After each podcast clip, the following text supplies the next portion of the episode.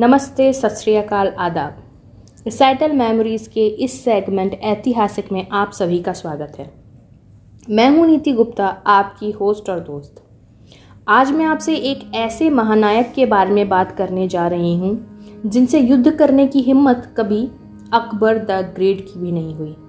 हमारे इतिहासकारों ने हमारी किताबों में अकबर को द ग्रेट बताया है, और उसकी वजह भी है। अकबर ही एक ऐसा मुगल शासक था जिसके काल में भारतवासियों पर सबसे कम अत्याचार हुए थे। मतलब अत्याचार हुए तो थे, पर सबसे कम। इसीलिए वो द ग्रेट था। वो कहते हैं ना कभी कभी बात बुरे और कम बुरे की होती है। उस वक्त भी ऐसा ही हुआ था। और बाकी का बचा हुआ काम हमारे इतिहासकारों ने कर दिया। पर मैं आपको अकबर के बारे में नहीं, उस व्यक्ति के बारे में बताने जा रही हूँ। जिनसे अकबर भी युद्ध करने में डरता था। इसीलिए वो हमेशा अपने लोगों को उनसे युद्ध करने के लिए भेज दिया करता था। वो कभी उनसे खुद युद्ध करने नहीं गया। तो अगर आपको इस महानायक के बारे में जानकर खुद के भारतीय होने पर गर्व हो तो इसे शेयर ज़रूर करिए। वो कौन थे? उनका परिचय सुनकर ही आप समझ जाएँगे कि उनका वर्चस्व कैसा रहा होगा। और शत्रु उनसे क्यों डरता था? उनका कद था सात फुट पाँच इंच। वज़न था 135 किलो। उनके शस्त्रों की बात करें तो उनका भाला इक्यासी किलो का था। उनकी दो तलवारों का वज़न था 50 किलो और कवच था 77 किलो का। उनके ये हथियार ही मिलकर कुल 208 किलो के थे। सोचिए, उनका शौर्य कैसा रहा होगा? जी हाँ अब तो आप समझ ही गए होंगे कि मैं किसकी बात कर रही हूँ। मैं बात कर रही हूँ शूरवीर महानायक महाराणा प्रताप की। महाराणा प्रताप का जन्म 9 मई 1540 में हुआ था।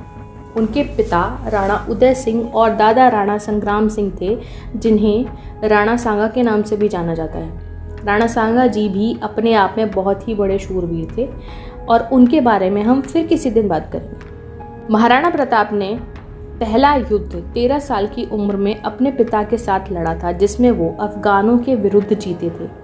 पर महाराणा प्रताप की छोटी माँ, यानी राणा उदय सिंह जी की दूसरी पत्नी, ये नहीं चाहती थी कि महाराणा प्रताप युवराज बने।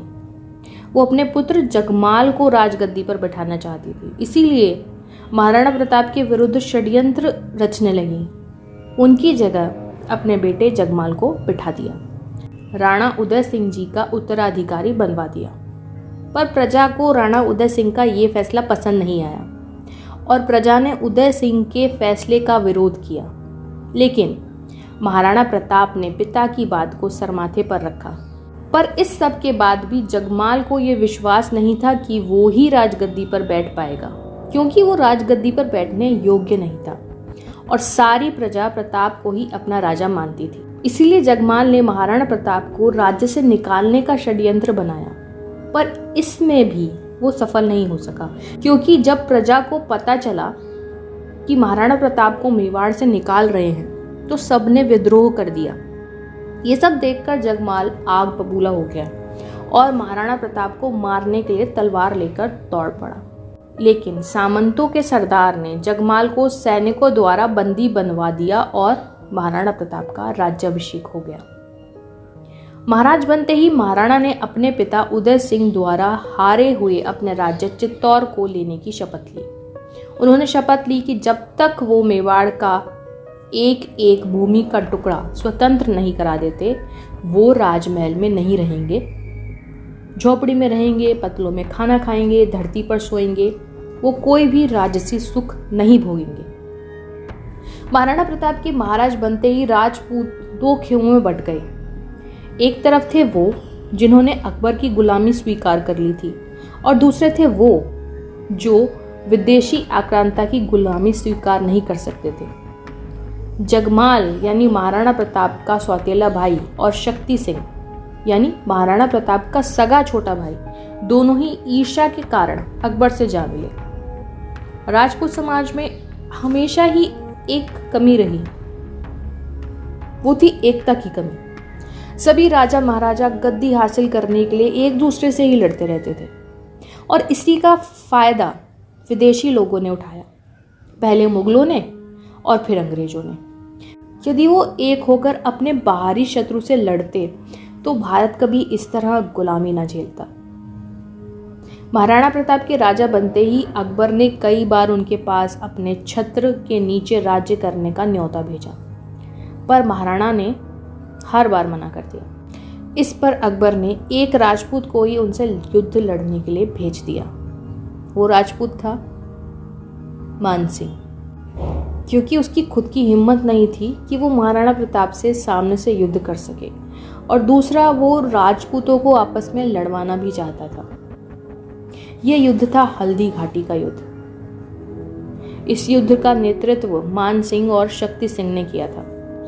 इतिहास में कहा गया है कि ये युद्ध अकबर ने जीता था, क्योंकि वो जगह, वो किला अकबर ने जीत लिया था।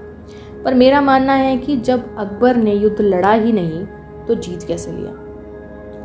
एक और बात जो मैं आपको बताना चाहती हूँ, वो ये है कि अकबर और महाराणा प्रताप की सेना का अनुपात, यानी रेशियो इस तरह का था कि महाराणा प्रताप के एक सैनिक पर अकबर के बारह सैनिक थे। इस हिसाब से अगर महाराणा प्रताप की सेना में कुल पाँच हज़ार सैनिक थे तो अकबर की सेना में साठ हज़ार सैनिक थे। अकबर की सेना के पास नई तकनीक से लेस बहुत सारे हथियार थे। वहीं महाराणा प्रताप की सेना में बस तीर, कमान बर्छी और भाले ही थे। पर महाराणा प्रताप एक महान वीर योद्धा के साथ ही महान नेता भी थे। उन्होंने अपने सैनिकों का हौसला बहुत अच्छे से बढ़ाया। उन्होंने उनसे कहा कि एक एक सैनिक को दुश्मन की सेना के 25 सैनिकों के सर काटने हैं। उन्होंने कहा कि सभी को दुश्मन के सैनिकों को घाटी के अंदर आने से पहले ही खत्म कर देना है। ये सब करना मुमकिन भी था, क्योंकि हल्दी घाटी एक संकरी घाटी थी। पहाड़ियों से घाटी में घुसने के लिए जो रास्ता था, वो बहुत पतला था। वहाँ से बस एक एक सैनिक ही घाटी में घुस सकता था। इसी वजह से अकबर की पूरी सेना महाराणा की सेना पर एक साथ आक्रमण नहीं कर सकती थी। महाराणा की सेना ने शुरुआत में ही कई सैनिक ढेर कर दिए थे। मुगलों को समझ नहीं आ रहा था कि कैसे महाराणा की सेना को हराए। पर शक्ति सिंह ने मुगलों को घाटी में प्रवेश करने का जिम्मा लिया और देखते ही देखते मुगल घाटी में आ गए। ये सब देखकर महाराणा समझ गए कि ये काम शक्ति सिंह का है, क्योंकि उसे ही घाटी में प्रवेश करने का पिछला रास्ता पता था। महाराणा प्रताप की जो सेना जीत रही थी, वो अब हारने लगी थी। ये देखकर महाराणा प्रताप ने अपने सैनिकों का हौसला बढ़ाया और मुगलों को चीरते हुए आगे बढ़ने लगे। वो मुगलों को मारते हुए सेना में इतने आगे चले गए कि उनकी सेना का कोई भी सैनिक वहाँ नहीं था।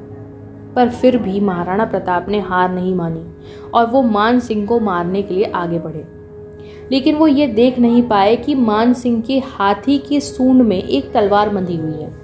जैसे ही उनका घोड़ा चेतक उछला और महाराणा प्रताप ने मान सिंह को मारना चाहा, हाथी की सूंड में बंधी तलवार उनके घोड़े चेतक के पैर में बुरी तरह घाव कर चुकी थी।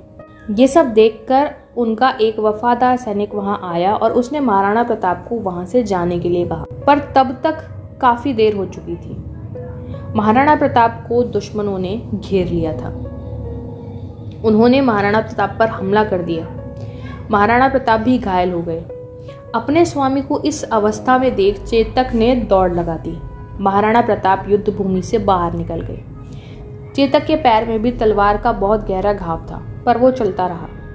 महाराणा प्रताप ने चेतक से कहा, चेतक, आज तेरे स्वामी के प्राण तेरे हाथों में हैं। ये सुनते ही ना जाने चेतक के शरीर में कहाँ से इतना जोश आ गया कि वो दुगनी तेज़ी से दौड़ने लगा। महाराणा प्रताप का पीछा कर रहे मुगल भी ये देखकर हैरान रह गए कि इतना घाव होने के बाद भी ये घोड़ा इतनी तेज दौड़ कैसे रहा है। चेतक की चाल और बढ़ती गई।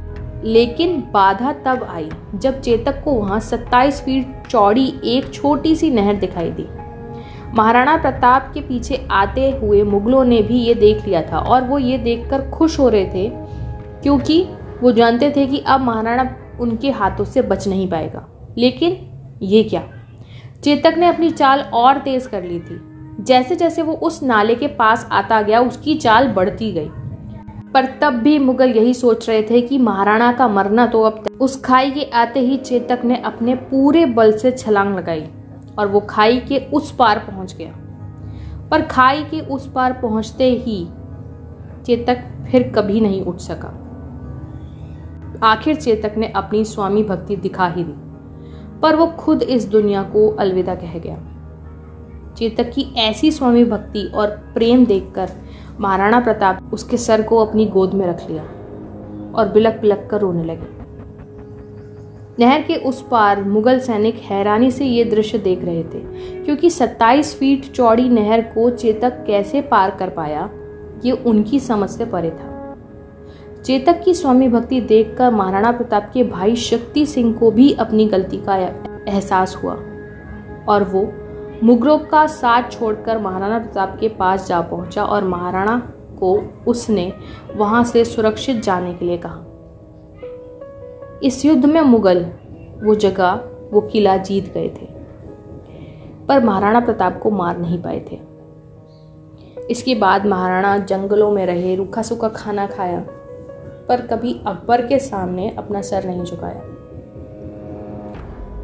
इस बीच महाराणा प्रताप की हल्दी घाटी के युद्ध की गाथा हर जगह फैलने लगी थी, जिस वजह से सभी राजपूत धीरे धीरे इकट्ठे होने लगे थे, जुड़ने लगे थे और महाराणा प्रताप के नेतृत्व में युद्ध करने की तैयारी करने लगे थे। धीरे धीरे महाराणा प्रताप ने मुगलों से अपनी सारी धरती को मुक्त करा लिया।